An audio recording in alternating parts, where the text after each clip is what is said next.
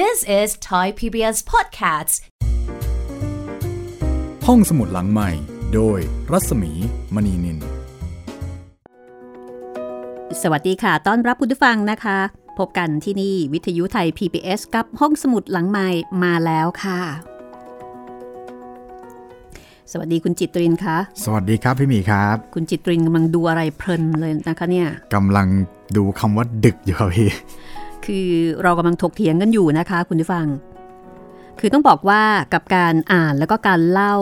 จดหมายเหตุโกซาปานไปฝรั่งเศสให้คุณได้ฟังเนี่ย เราก็ต้องประชุมกันอยู่บ่อยครั้งนะคะ ประชุมว่าเอ๊ะคำนี้ ประโยคนี้วลีนี้ หมายความว่ายังไง หรือตรงกับคำในภาษาปัจจุบันว่าอะไร เพราะว่า จดหมายเหตุโกซาปานไปฝรั่งเศสอ่าปลาโดย คนฝรั่งเศสที่อยู่ในเมืองไทยมาหลายสิบปี คือเจษดาจารย์ฟอร์ฮีแลค่ะ แล้วท่านก็ใช้ภาษาได้อลังการงานสร้างมากนะคะ ภาษาสวยมาก เต็มไปด้วยภาษาบาลีสันสกฤตมาครบเลย แล้วก็หลายคำเราไม่คุ้นค่ะ อย่างเช่นคำว่าดึก ซึ่งใช้กับเเจ้านายในระดับ พระเจ้าหลานเธอคือเป็นเป็นพระโอรสของพระโอรสอีกทีหนึ่งอะครับเป็นพระโอรสของพระราชโอรส ในระดับพระเจ้าหลานเธอนะคะตำแหน่งว่าดึกแล้วก็เอ๊ะดึกนี่น่าจะเป็นคำว่าอะไร ค้นไปค้นมาก็น่าจะตรงกับคำว่า the ยุค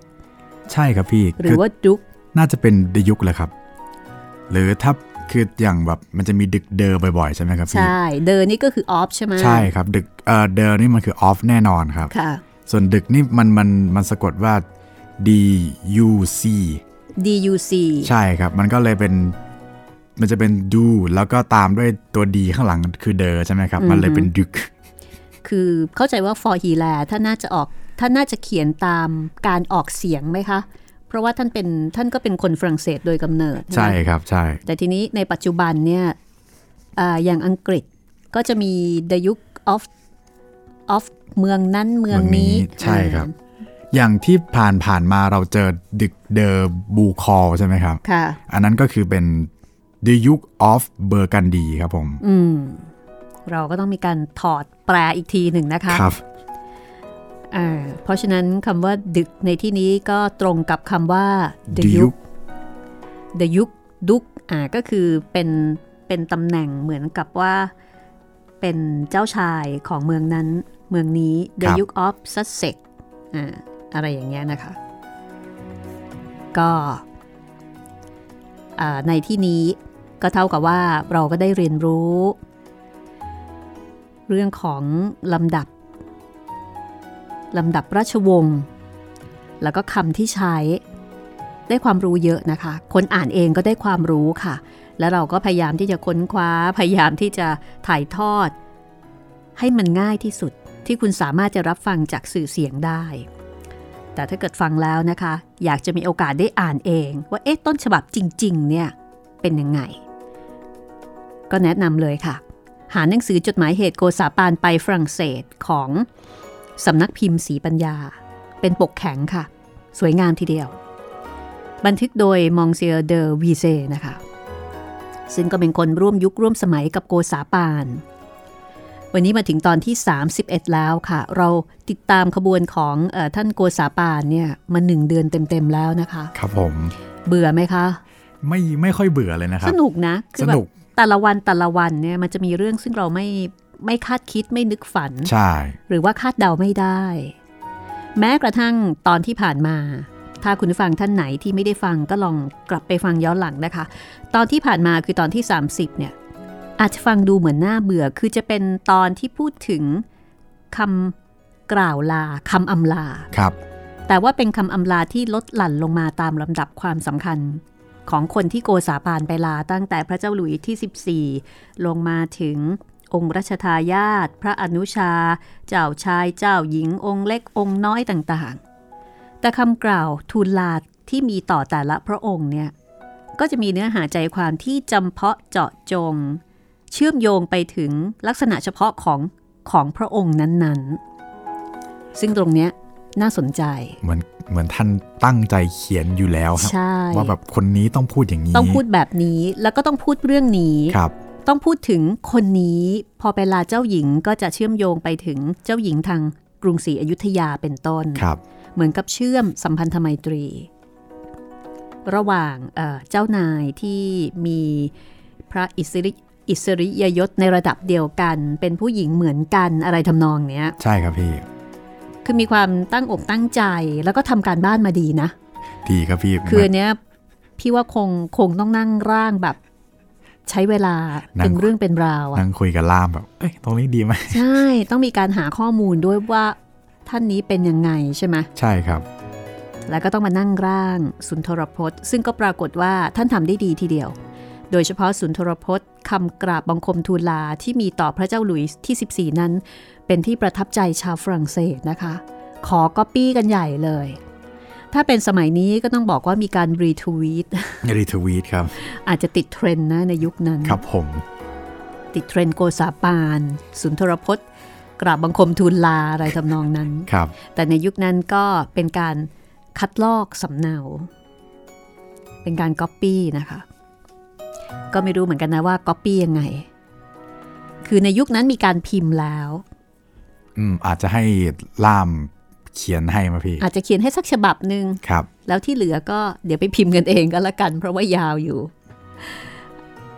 สำหรับในตอนนี้นะคะ เดี๋ยวเราจะเข้าเฝ้าเอ่อสมเด็จพระอนุชาธิราช ซึ่ง คนฝรั่งเศสในยุคนั้นเนี่ยจะขานพระนามสั้นๆว่ามองเซีย มองเซีย หรือว่านาย ครับ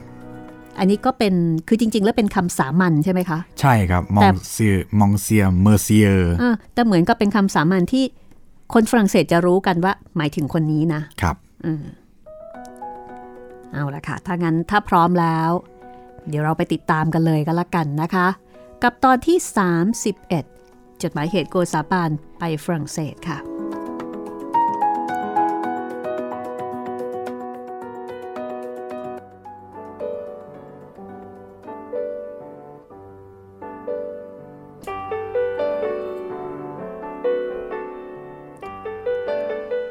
ถัดจากนั้นแล้ว ราชทูตได้ไปเฝ้าทูลลาสมเด็จพระอนุชาธิราชเจ้า ซึ่งรัษฎรชาวฝรั่งเศสในยุคนั้น ออกพระนามเรียกกันอย่างสั้นๆว่ามองเซียหรือว่านาย ในสุนทรพจน์ที่ได้กล่าวต่อสมเด็จพระอนุชาธิราชเจ้า หรือว่ามองเซียของชาวฝรั่งเศสในยุคนั้น ก็สาปานได้กล่าวว่า ข้าแต่พระองค์ ผู้ทรงบุญสิริในพระราชวงศานุวงศ์บัดนี้ถึงวาระแล้ว ที่ข้าพระพุทธเจ้า จะต้องจากกรุงฝรั่งเศส กลับสู่ประเทศสยาม จากนั้นก็ได้บอกว่า การที่มาเข้าเฝ้าในครั้งนี้ ก็เพื่อขอประทานพระวโรกาส กราบทูลลาฝ่าพระบาทด้วยความอาลัยอันใหญ่หลวง และเพื่อจะไว้อาลัยในฝ่าพระบาทเป็นล้นพล ฝ่าพระบาทก็เป็นคำแทน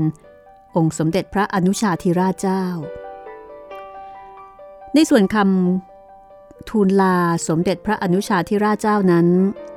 โกษาปานได้เขียนใจความประมาณว่า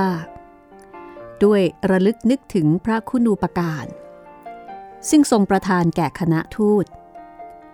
ซึ่งจำเดิม ตั้งแต่ได้เข้ามาอยู่ในฝรั่งเศส จนกระทั่งถึงปัจจุบัน ใช่แต่เท่านั้น คณะทูต มีความรำลึกนึกถึงพระเมตตาคุณ พระกรุณาคุณ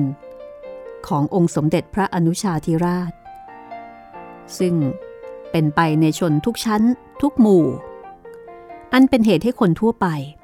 บังเกิดความจงรักภักดีในพระองค์ และในส่วนของโกษาปานก็ซาบซึ้งในพระเมตตาคุณและพระกรุณาคุณนี้ จนทำให้มิใครจะจากไปได้ แต่แม้ถึงจะจำเป็นจำจากไปไกล ก็ยังคงมีหวังว่า จะมีโอกาสได้สนองพระเดชพระคุณด้วยกตัญญูกะตะเวทิตาจิต คือจะได้นำพระเกียรติยศ พระเกียรติคุณขององค์สมเด็จพระอนุชาธิราชเจ้า ไปประกาศให้แผ่ไพศาลทั่วไปในพระราชอาณาเขตสยาม ตลอดจนบุรพประเทศที่ใกล้เคียง ในเวลานี้ โกษาปานบอกว่า ชาวชนในบุรพทิศทั้งหลาย ต่างก็คงจะโจดจันถึงการพระราชสัมพันธมิตรไมตรี ระหว่างกรุงสยามกับฝรั่งเศสออกเซ็งแซ่ภายหลังจากที่โกษาปานกลับถึงกรุงสยามแล้ว คนเหล่านั้นก็จะได้ฟังคำบอกเล่าจากโกษาปานอีกชั้นหนึ่ง คราวนี้ผู้คนก็จะยิ่งพากันมั่นใจ เรื่องลือเอิกกระเริกกันไป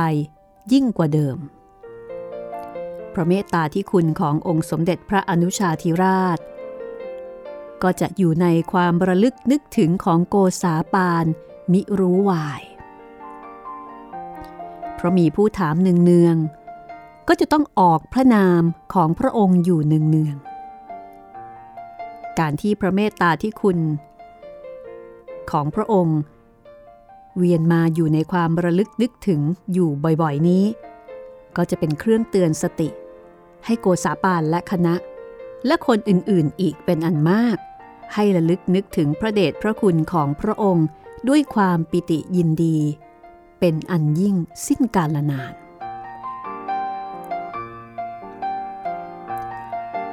นี่คือคำกล่าวทูลลา ที่มีต่อสมเด็จพระอนุชาธิราชเจ้า หรือว่ามองเซีย ของชาวฝรั่งเศสในยุคนั้น แล้วก็ยังมีความทูลลา ต่อองค์พระชายา แห่งสมเด็จพระอนุชาธิราชด้วย ซึ่งคำทูลลานี้มีใจความว่า ข้าแต่พระนางเจ้า ผู้ทรงสิริวิราช โอกาสของข้าพระพุทธเจ้า ที่ได้มาเจริญทางพระราชมัยตรีในกรุงฝรั่งเศสคราวนี้ นับว่าได้มีผลอันประเสริฐข้าที่ได้เป็นปัจจัย ให้ข้าพระพุทธเจ้า ได้แลเห็นด้วยในตาว่า คุณความดีทั้งหลาย ซึ่งโลกถือว่าเป็นส่วนแห่งเครื่องประดับของพระนางเจ้า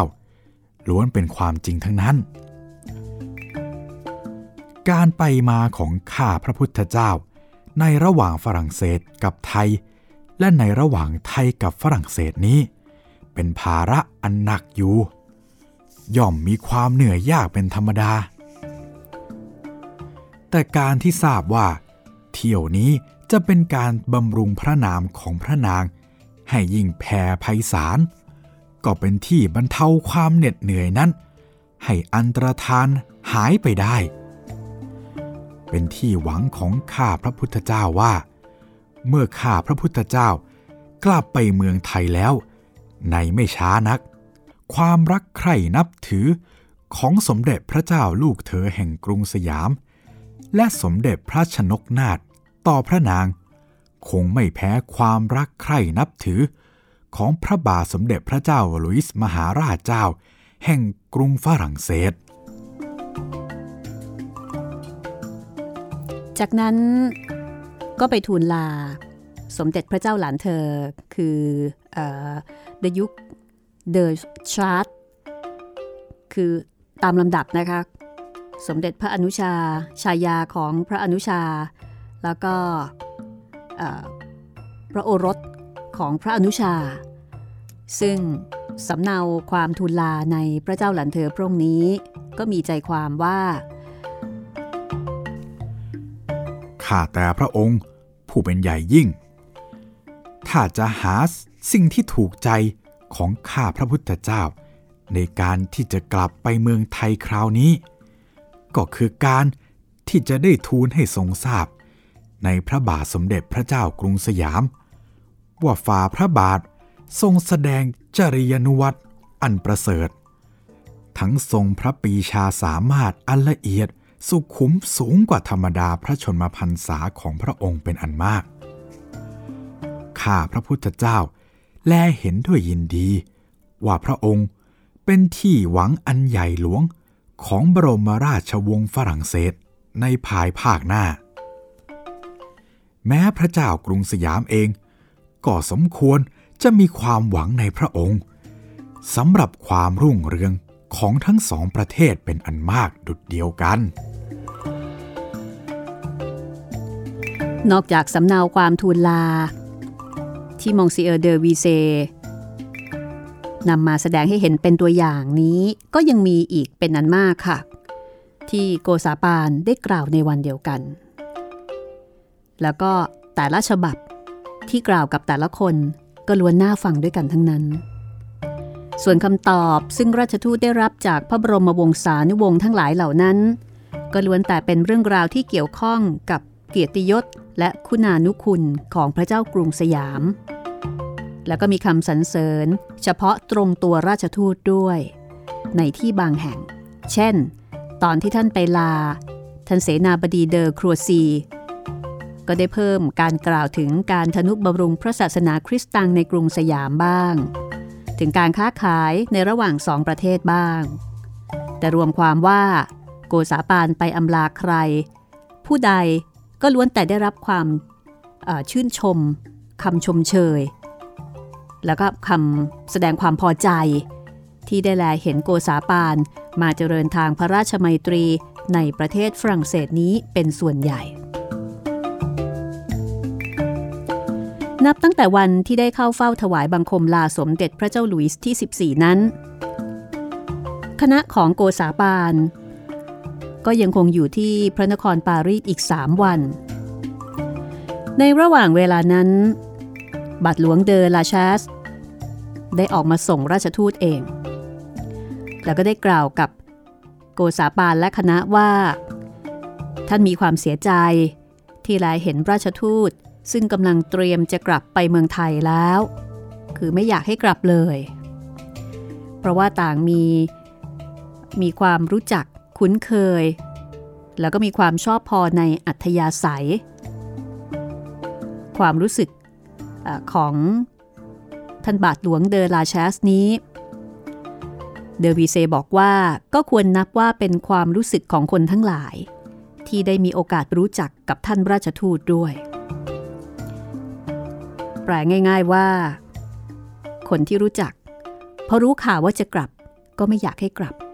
เพราะรู้สึกสนิทสนมคุ้นเคย แล้วก็ชอบพอในอัธยาศัยใจคอของโกษาปานและคณะ ในส่วนของโกษาปาน ก็ได้ตอบบาทหลวงเดอลาชสว่า ท่านเองก็เสียใจยิ่งกว่าใครๆ เพราะนับตั้งแต่วันที่ได้เดินทางเข้ามาในฝรั่งเศส ไม่ว่าจะได้พบปะคนชั้นใดตระกูลใด คนเหล่านั้นก็ได้แสดงอัธยาศัยใจคอที่กว้างขวาง ให้ความสนิทสนมกันทั้งนั้น เมื่อจะจากกัน จะไม่ให้เสียใจได้อย่างไร แต่ในจำพวกที่โกษาปานกล่าวว่าท่านได้รับความเอื้อเฟื้อเป็นอันมาก ยิ่งกว่าใครๆทั้งหมด โกษาปานได้พูดถึงคณะบาทหลวง โดยบอกว่า ในระหว่างที่เราได้ไปเที่ยวมณฑลข้างเหนือ ไม่ว่าเมืองไหน เป็นต้องได้รับความเอื้อเฟื้อสนิทสนมจากคณะเยซูอิตทุกแห่ง แล้วท่านก็ขอบคุณบาทหลวงเดอลาแชสอีกครั้งหนึ่ง โดยได้รับของกำนันและก็ของที่ระลึกต่างๆ จากคณะบาทหลวง มีท่านเดอลาแชสเป็นต้นที่มอบของที่ระลึกให้ เพื่อเป็นที่ระลึก ในโอกาสที่ได้พบกันแล้วก็ลาจากกัน ในของกำนันที่ได้รับก็มีพระบรมฉายาลักษณ์ทรงม้า เขียนด้วยมือขนาดเล็กที่สุด ซึ่งอาจารย์มียาร์ดซึ่งเป็นจิตรกร ที่ชำนาญในการวาดรูปขนาดเล็ก เป็นผู้วาดเอง แล้วก็ยังมีรูปอื่นๆอีกเป็นอันมาก ซึ่งได้เย็บปักในเนื้อผ้าไหมต่างกระดาษ คือใช้ผ้าไหม เป็นพื้น แทนกระดาษ แล้วก็มีถุงใส่เงิน กระเป๋าหิ้ว แล้วก็ของกระจุกกระจิกอีกหลายอย่าง ทีนี้เมื่อตอนที่บาทหลวงเดอลาแชสลุกขึ้น แล้วก็เตรียมจะลาออกไปจากห้องของราชทูตนั้น โกษาปานพร้อมด้วยราชทูตท่านอื่นๆ ก็ลุกขึ้นจะตามไปส่ง แต่บาทหลวงเดอลาแชก็บอกว่าไม่ต้องไปส่ง ก็เลยส่งได้เพียงแค่ประตูห้องเท่านั้น แต่พอบาทหลวงกำลังเดินออกห่างไปหน่อยนึง โกษาปานก็เมียงมองตามหลังออกไปจนได้ จนกระทั่งถึงบันไดชั้นล่าง บาทหลวงจึงได้รู้ว่า จริง ๆ แล้ว โกษาปานเนี่ย เดินลงมาส่ง แม้ว่าจะห้ามเอาไว้แล้วก็ตาม การกระทำของโกษาปานในครั้งนี้ ที่เดินลงมาส่งถึงบันไดชั้นล่าง เป็นเหตุให้ คนที่มาพบเห็น ต่างพากันสรรเสริญว่า เป็นผู้ที่มีอัธยาศัยสุภาพ และมีสติปัญญาเฉลียวฉลาดอย่างยิ่ง ในภายหลังโกษาปานเองก็ได้ออกไปลาบาทหลวงเดอลาชาสถึงที่พำนักของท่าน แต่ตอนนั้นจะได้ดำเนินไปอย่างไรไม่มีใครรู้ เพราะว่าท่านไปเป็นการส่วนตัว เรื่องราวคราวนั้น จึงเป็นเรื่องส่วนตัวที่ไม่สามารถจะนำมาเล่าสู่กันฟังในที่นี้ได้ คือแม้กระทั่งเดอวีเซเอง ก็ไม่ได้ไปด้วย แล้วก็ไม่รู้ว่าการเดินทางครั้งนั้นเนี่ยมีอะไรเกิดขึ้นบ้าง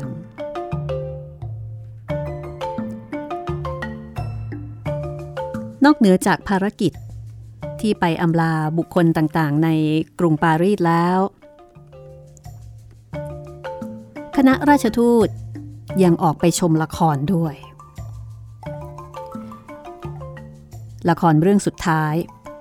ที่คณะราชทูตได้ไปดูในฝรั่งเศส เป็นละครตลก ของอาจารย์มอเลีย ที่ชื่อในภาษาฝรั่งเศสว่าลิวกงนู คือใคร ชื่อเรื่องว่าใคร การแต่งตัวของตัวละคร เป็นที่ถูกอกถูกใจของโกษาปานมาก แต่ว่าไม่ได้เฉพาะถูกใจ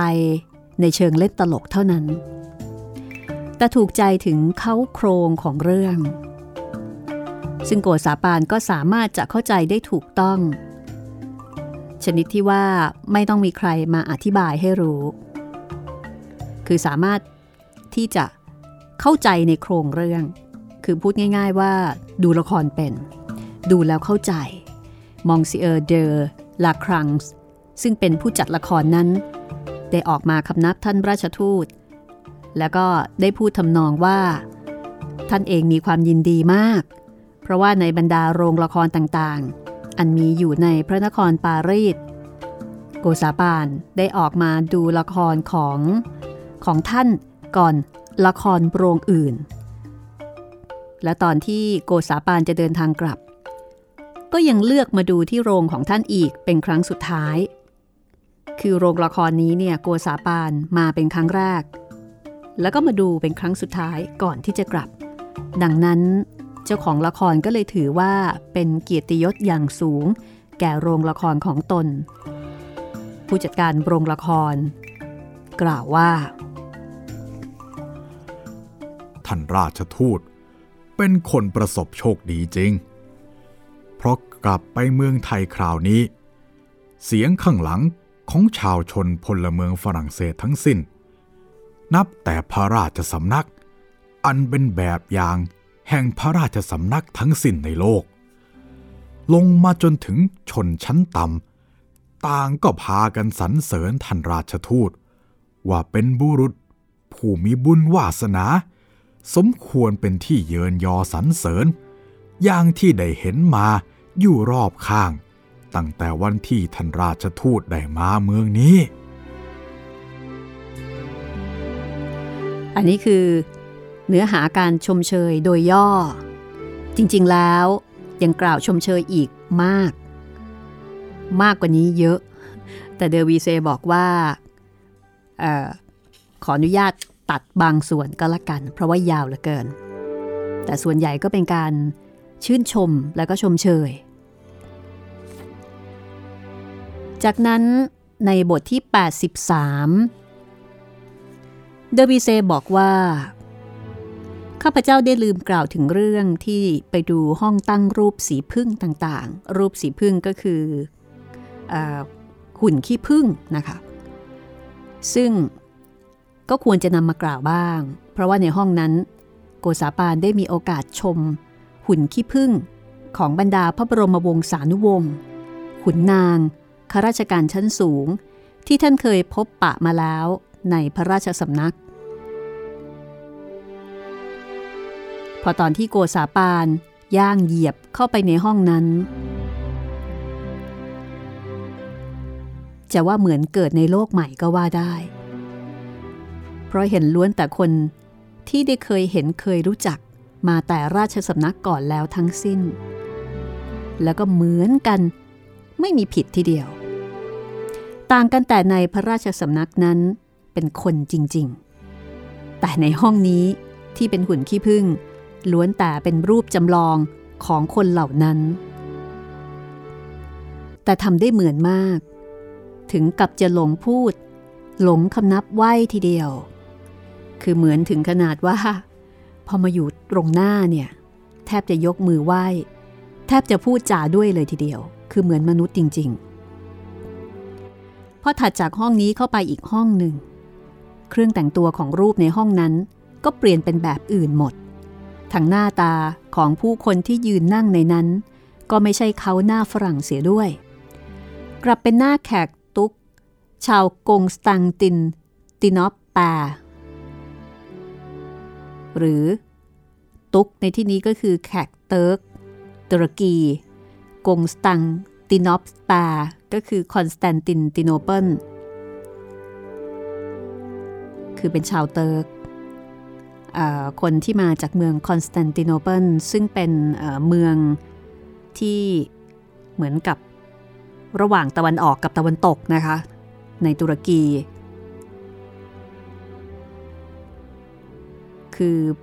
พอมาเจอ โกซาบานก็ถึงกับงงอยู่ครู่หนึ่ง แทบจะไม่เชื่อตาตัวเองว่า นี่คือรูปปั้น คิดว่าเป็นคนจริง ๆ ถึงกับต้องเอามือเนี่ย ไปจับตามเสื้อ คือไปจับตามเนื้อตามตัวของรูปของรูปปั้นดังกล่าว ว่าจะกระดิกหรือไม่กระดิก ต่อเมื่อเห็นว่า จับต้องท่าไหน คือไม่ว่าจะจับจะหยิบยังไง รูปนั้นๆ ก็ไม่แสดงอาการเคลื่อนไหว จึงได้เชื่อว่า เป็นเพียงรูป หาใช่คนจริง ๆ ไม่ แต่ว่าเหมือนมาก ๆ ทีเดียว พอดูรูปปั้นดังกล่าว เสร็จเรียบร้อย เจ้าพนักงาน ก็พาไปดูรูปอื่นต่อ มีรูปของบรรดาราชทูตของประเทศต่างๆ ซึ่งได้มาเจริญทางพระราชมัยตรีในฝรั่งเศส ในระหว่าง 10 ปี 12 ปีที่ผ่านไปแล้ว แล้วก็มีรูปท่านโดคา ผู้สำเร็จราชการเมืองเจนัว กับเสนามนตรีสี่คน ซึ่งตามมาด้วยในคราวนั้น โกษาปานก็มองแล้วมองอีกทุกๆรูป สุดท้ายโกษาปานก็แสดงให้รู้สึกว่า ถ้ารูปของท่านเอง ได้มีเพิ่มอยู่ในจำนวนนี้ สักรูปหนึ่ง ท่านก็คงจะพอใจหาน้อยไม่ และความประสงค์ของโกษาปาน ก็เลยทำให้มองเซีย เบออนว่า ซึ่งเป็นช่างประจำห้องรูปหลวงนั้น ได้ปั้นรูปของโกษาปาน ของออกหลวงกัลยาราชมัยตรี แล้วก็ขุนศรีวิสารวาจาทั้งสามคนคือครบทีมเลย แล้วก็ประดับประดาตกแต่งให้เหมือนกันกับวันที่ท่านเข้าไปเฝ้าไม่มีผิดเพี้ยน แล้วก็ยังได้วาดรูปเหล่านั้นเอาไว้อีกด้วย ซึ่งณเวลาที่เจษดาจารย์ฟอฮีลาแปลรูปตั้ง และก็รูปเขียนของราชทูตานุทูตไทย ก็ยังรวมหมู่อยู่กับรูปอื่น ๆ ที่กล่าวถึงมาแล้วด้วย สรุปว่า ก็มีรูปของโกษาปานและคณะทูต ทั้งรูปปั้นแล้วก็รูปวาด สิ่งสิ่งนี้ก็เป็นหลักฐานที่ทำให้เราได้เห็นว่าคณะทูตทั้งสามมีหน้าตาเป็นอย่างไร เป็นหลักฐานเดียว ราะว่าไม่มีรูปถ่าย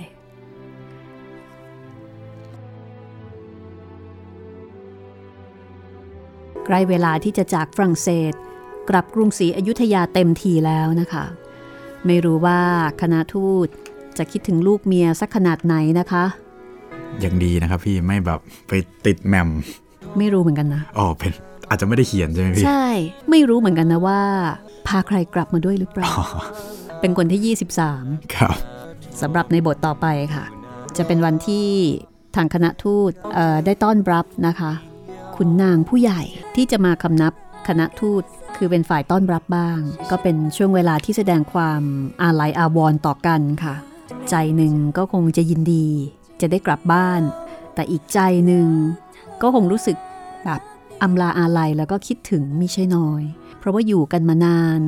แล้วก็คงมีความสนิทสนมคุ้นเคยแล้วก็ผูกพัน และที่สำคัญไม่ได้มากันง่าย ๆนะคะ เรื่องราวจะเป็นอย่างไรต่อไป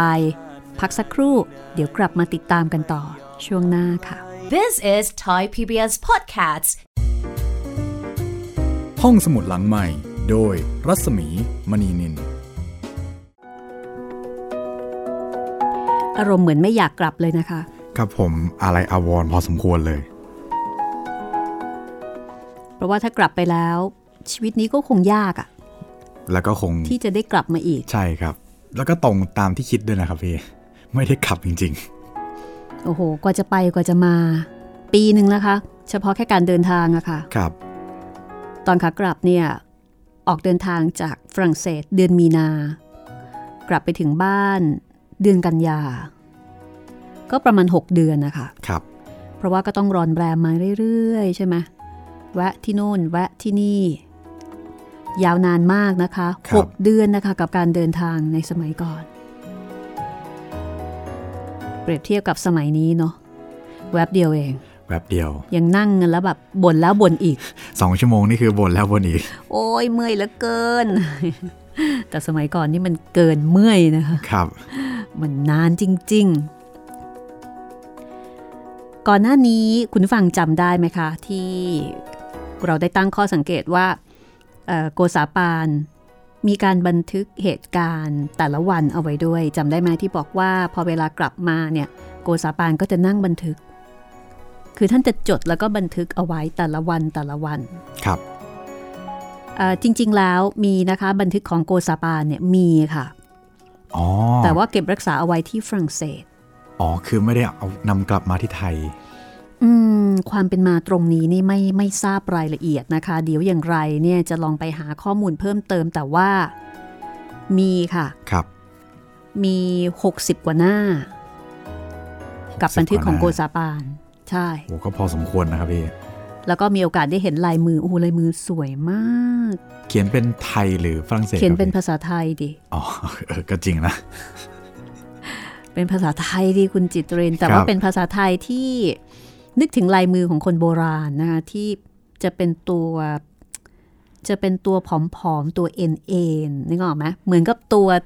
เหมือนกับตัวไทยอะ่ะ มันเหมือนตัวในศิลาจารึกปะครับ ไม่ คล้ายๆ แต่ว่าสวยกว่า อ๋อครับ คือในศิลาจารึกของพ่อขุนรามเนี่ยจะออกแบบตัวกลมๆอะนะครับ แต่อันเนี้ยจะออกเป็นตัวคุณจิตรินนึกถึง นึกถึงฟอนต์แบบ ไทยๆ ที่เป็นตัวเขียนแบบเหลี่ยมๆอะเหลี่ยมๆ สูงๆเอ็นเอ็นอะอะอะพอจะนึกพอนึกออกไหมพอคุณนึกผู้ฟังออกพอครับนึกออกไหมเออ จะเป็นตัวประมาณนั้นคือจะเอ็นไปทางข้างหลังนิดนึง แล้วก็สวยเป็นระเบียบ เส้นนี่จะแบบสม่ำเสมอครับ คือดูแล้วก็รู้สึกว่าอุ้ยทำไมเขียนสวยจังเลย แล้วพอพอไปดูลายมือของของคนในยุคนั้นน่ะนะคะ กับเอกสารในสมัยอยุธยาเนี่ยลายมือคล้าย ๆ กันครับ ลายมือสวยจริง ๆ ทั้งๆทที่สมัยก่อนเนี่ย การที่จะมานั่งลบกันเวลาที่เขียนผิดมันไม่ได้ง่ายเหมือนกับปัจจุบันที่เราแค่ถอยหลังแล้วก็แตะแตะแตะแตะใช่ไหมใช่ครับพี่ดีลีทไปอะ แต่ในสมัยนั้นมันคือมันคือการเขียนด้วยหมึกอะ ผิดก็ต้องแบบใหม่หมดเลย การลบนี่รู้สึกว่าจะมีเหล็กที่แบบ เหมือนกับ คือเป็นเรื่องอะ่ะมันไม่ใช่ลบกันได้ง่าย ๆ เพราะฉะนั้นหมายความว่าคนเขียนเนี่ยคุณต้องมีสมาธิดีมากอะครับคุณจะมาเขียนมั่วๆเผื่อลบเงี้ยไม่ได้ครับไม่อย่างนั้นนี่ไม่เสร็จแน่นะคะ เพราะฉะนั้นต้องมีสมาธิแล้วก็ต้องตั้งอกตั้งใจลายมือสวยจริง ๆ ค่ะ แต่ว่าอ่านลำบากนิดหนึ่งเพราะว่าเออสระ พยัญชนะ แล้วก็วิธีการเขียนไม่ไม่เหมือนกับภาษาปัจจุบันของเราครับ แต่ถ้าเกิดว่าดูโดยรวมๆเนี่ยก็พอจะรู้ความจับใจเพียงความเอาพอจับใจความได้ แต่ว่าเราอาจจะไม่ทราบในรายละเอียดอืมเอ่อเป็นเอกสารที่อยู่ในฝรั่งเศสนะคะครับชื่อว่าบันทึกโกษาปานค่ะ มีค่ะแหมก็รู้สึกดีใจชื้นนะว่าเอกสารนี้ยังคงอยู่ ซึ่งเราก็จะ ไม่ได้เอามาอ่านใช่ไหมครับพี่เอ่อจริง ๆ แล้วตอนนี้พยายามหาเรื่องราวที่เกี่ยวกับโกษาปานในแง่มุมต่างๆนะคะ ซึ่งเอ่อก็มีหนังสือที่เขียนถึงโกษาปานมาพอพอสมควรทีเดียว แล้วก็ตามธรรมเนียมของห้องสมุดหลังใหม่เมื่อจบจากเรื่องนี้ เราก็จะเชิญผู้รู้นะคะครับมาคุยกัน แต่ว่าในช่วงเวลาแบบนี้ค่ะ ยังไม่สามารถที่จะรับประกันได้ ครับผมว่า ว่าจะเชิญใครได้ไหม ใช่ คือปกติเราจะเชิญมาที่ที่ห้องส่งของเราเลยนะคะ เพื่อคุณภาพเสียง ครับ แต่ว่าในช่วงเวลาพิเศษนี่ เดี๋ยวขอทำการบ้านก่อน คือมีคนในใจเอาไว้แล้วล่ะ แต่ว่าไม่แน่ใจนะคะว่าเอ่อท่านจะมาให้ไหม ในช่วงเวลาแบบนี้หรือว่าบางทีอาจจะมาเฉพาะแค่ทางเสียงก็ได้ครับเพื่อที่จะตอบข้อซักถามต่างๆที่เราเอ่อได้เจอเจอ ในหนังสือจดหมายเหตุโกซาปันไปฝรั่งเศสของเดอวิเซนะคะ อันนี้ก็เป็นเพียงแหล่งข้อมูลหรือว่าเป็นแหล่งอ้างอิงหนึ่งที่มีการพูดถึงโกซาปาน จริง ๆ แล้วมีอีกหลายส่วน มีหลายส่วนหลายหลายหลายท่านที่ได้เขียนแล้วก็บันทึกถึงโกซาปาน และถึงกับขณะที่ว่ามีการกล่าวว่าคนที่เสนอ ให้สมเด็จพระนารายณ์เลือกโกษาปาน มาเป็นราชทูตเนี่ยคือคอนสแตนตินฟอลคอนอ๋อคือทางฝรั่งเศสเนี่ยเป็นคนเห็นแววครับอ่าเป็นคนเห็นแววว่าคนเนี้ยเป็นคนฉลาด เป็นคนเก่ง แล้วก็คงเป็นคนที่มีอัธยาศัย คงเป็นคนน่ารักอะ่ะครับ ก็เลยมีการเสนอกันในหมู่ชาวฝรั่งเศส แล้วก็บอกไปทางคอนสแตนตินฟอลคอน ซึ่งมีอิทธิพล ต่อการตัดสินพระทัยของสมเด็จพระนารายณ์ว่าเนี่ย ไปกราบทูลนะ ว่าให้เอาคนเนี้ยแต่งตั้งคนเนี้ยให้เป็นราชทูต ก็สำหรับใครที่อยากรู้เรื่องคอนสแตนตินฟอลคอนเพิ่มขึ้นนะครับ แนะนำให้ไปฟังฟอลคอนแห่งกรุงสยามครับผโอ้มเรื่องนี้ก็สนุกมากคนฝรั่งเศสเป็นคนเขียนนะคะครับ สนุกมากก็ได้เห็นชีวิตของคนคนหนึ่งซึ่งขึ้นสูงสุด เท่าที่คนคนหนึ่ง เท่าที่คนธรรมดาคนหนึ่งจะขึ้นได้ และขณะเดียวกันก็ตกลงต่ำสุดอย่างน่าเวทนาครับในตอนสุดท้ายของชีวิตนะคะ เป็นชีวิตที่สุด ๆ จริงครับๆอ่าสำหรับเรื่องฟอนคอนแห่งกรุงสยาม อันนี้ก็มีอยู่ในเว็บไซต์เนาะครับผมค่ะ มีอยู่ประมาณสักน่าจะสัก 20 ตอนได้ไหมคะ ประมาณ 20 ตอนครับค่ะ ก็เป็นหนังสือเล่มหนาประมาณสัก 400-500 หน้าโอ้ของสำนักพิมพ์นานีบุ๊กส์นะคะ สนุกมากค่ะอะถ้างั้น เดี๋ยวเราไปต่อกันเลยก็แล้วกันนะคะ กับบทที่ 84 แล้วค่ะ มองเซียเลอกง เดินลาเฟอยาร์มาลาราชทูตค่ะ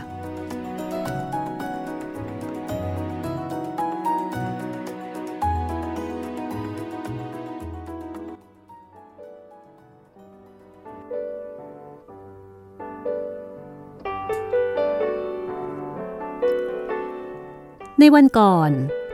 ที่โกษาปานจะออกไปจากฝรั่งเศสนั้น ก็มีขุนนางผู้ใหญ่ ได้มาเยี่ยมท่านราชทูต แทนท่านบิดา ซึ่งเป็นนายพลทหารชั้นสูง ผู้ที่มาเยี่ยมนี้ก็คือมองเซียเลอกงเดอลาเฟยาร์ในโอกาสนี้ มองเซียเลอกงเดอลาเฟยาร์ได้เอาเหรียญทองของพ่อของของท่านเนี่ยเอามาให้กับโกษาปานด้วย เหรียญทองนั้นข้างหนึ่ง จะเป็นคล้ายๆกับเป็นพระเศียรของพระเจ้าหลุยส์ที่ 14 อีกข้างหนึ่งจะเป็นรูปอนุสาวรีย์ก็อ้างถึงพระเจ้าหลุยส์ที่ 14 เหมือนกันจำลองจากอนุสาวรีย์ที่นายพลเดอลาเฟอร์ยาร์ดได้สร้างอุทิศถวาย เพื่อฉลองพระเดชพระคุณของพระเจ้าหลุยส์ที่ 14 พร้อมกันกับเหรียญทองนั้น ก็ยังมีหนังสืออีกเล่มหนึ่ง ซึ่งข้างนอกมีการเย็บปักถักร้อยอย่างประณีตงดงาม พื้นเป็นผ้ากำมะหยี่เนื้อดี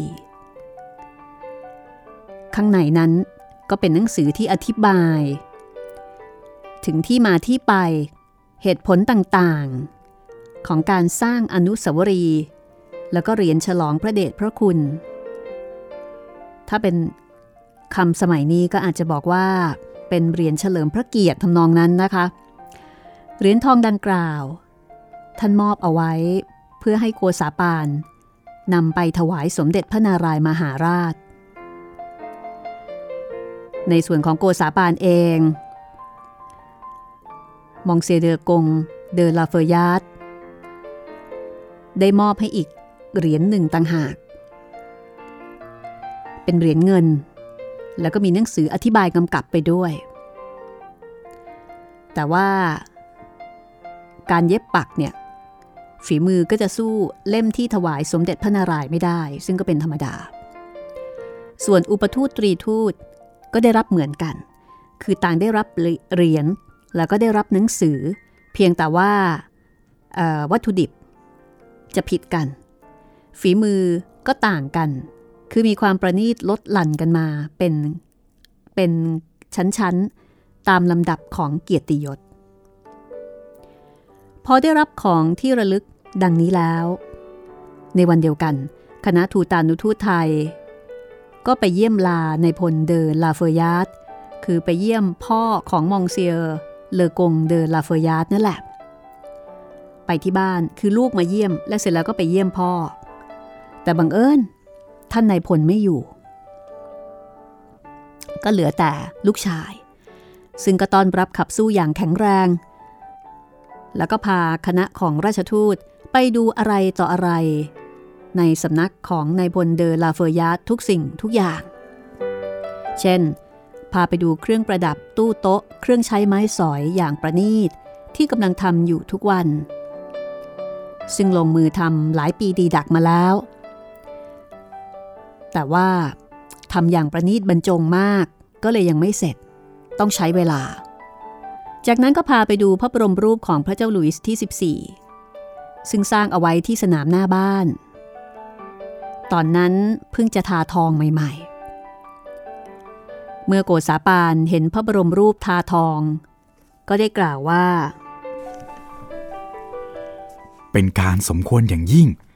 ที่เคลือบไว้ด้วยทอง เพราะถึงจะคิดทำดีวิเศษปานใด ก็จะไม่เกินพระบารมีของพระองค์เป็นอันขาด แต่ถึงแม้จะมิเป็นทองก็ดี เมื่อได้เห็นว่าเป็นพระบรมรูปของพระบาทสมเด็จพระเจ้าหลุยส์มหาราชเจ้าแล้ว ก็เป็นวัตถุน่าเคารพอย่างยิ่ง และเป็นเครื่องเตือนศรัทธาของผู้คนที่ได้มาแลเห็น ให้เลื่อมใสทั้งในพระองค์ ผู้เป็นแบบเดิม ทั้งในท่านบิดา ผู้ได้คิดฉลองพระเดชพระคุณ สมตามพระกิสดาพินิหารของพระองค์นั้นด้วย เย็นวันนั้นท่านเดอลาเฟยาร์ดผู้ลูก ก็ได้มาเยี่ยมส่งราชทูตที่พำนักของท่านเป็นครั้งสุดท้าย แล้วก็ได้กล่าวคำลาว่า นี่แน่ท่านราชทูต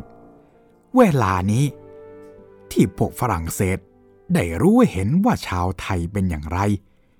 โดยได้เห็นท่านราชทูตเป็นตัวอย่างแล้ว ถ้ามีคนไหนจะไม่รักคนไทย คนนั้นเป็นคนฝรั่งเศสที่แปลกพวก ไม่ควรได้ชื่อว่าฝรั่งเศสต่อไปอีกแล้ว คือถึงขนาดนี้เลยทีเดียว ว่าโกษาปานี่ทำให้ภาพลักษณ์ของคนไทยในยุคนั้น ดีมากๆ เป็นที่รักของคนฝรั่งเศส ถึงขนาดที่คนฝรั่งเศสนี่ให้ยาหอมเลยว่าแม่ถ้าใครไม่รัก ก็ถือว่าไม่ใช่คนฝรั่งเศสแล้วล่ะ คือถ้าไม่รักก็เกินไป น่ารักซะขนาดนี้ทำนองนั้น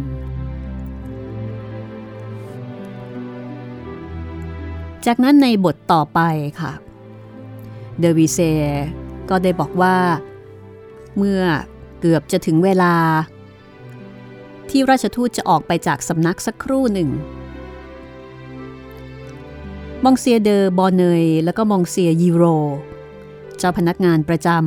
ำได้เข้ามาลาท่านราชทูต แต่ว่าเนื่องจากอยู่รับใช้กันมานาน ก็มีความอาลัย ถึงกับตื้นตันพูดไม่ออก ได้แต่สะอึกสะอื้น แล้วก็กล่าวเป็นคำๆว่า ไม่สบายใจ พูดไม่ออก และเมื่อถึงเวลาที่จะออกจากห้อง โกษาปานกับอุปทูต หลวงกัลยาราชมัยตรี แล้วก็ขุนศรีวิสารวาจา แล้วก็ขุนนางไทยอันดับอีกหกนาย ก็ได้เข้า ยืนเรียงตรง หันหน้าไปทางพระราชวังแวร์ซาย แล้วก็พร้อมกัน พนมมือยกเหนือหน้าผากแล้วก็กราบถวายบังคมลาครบสามครั้ง เพื่อเป็นการแสดงความรู้สึก ในพระมหากรุณาธิคุณ ของพระเจ้าแผ่นดินฝรั่งเศส คือพระเจ้าหลุยส์ที่ 14 ก่อนจะเดินออกไป พอมาถึงรถซึ่งจอดคอยอยู่ข้างล่าง โกษาปานก็ดี อุปทูตตรีทูต และขุนนางอื่นๆก็ดี ต่างก็คำนับลาบรรดาผู้ที่มาส่งด้วยความอาลัยและเคารพ ในบรรดาคนที่มาส่ง ก็มีท่านเชวเลียเดอโชมองเป็นต้น ซึ่งเคยเป็นราชทูตฝรั่งเศส ที่ไปกรุงศรีอยุธยามาแล้ว แล้วก็ได้โดยสารกลับมาฝรั่งเศส พร้อมกับโกษาปาน การที่ท่านเชวเลียเดอโชมองออกมาส่ง ก็ดูเหมือนว่าจะเป็นที่ถูกอกถูกใจ โกษาปานเป็นอันมาก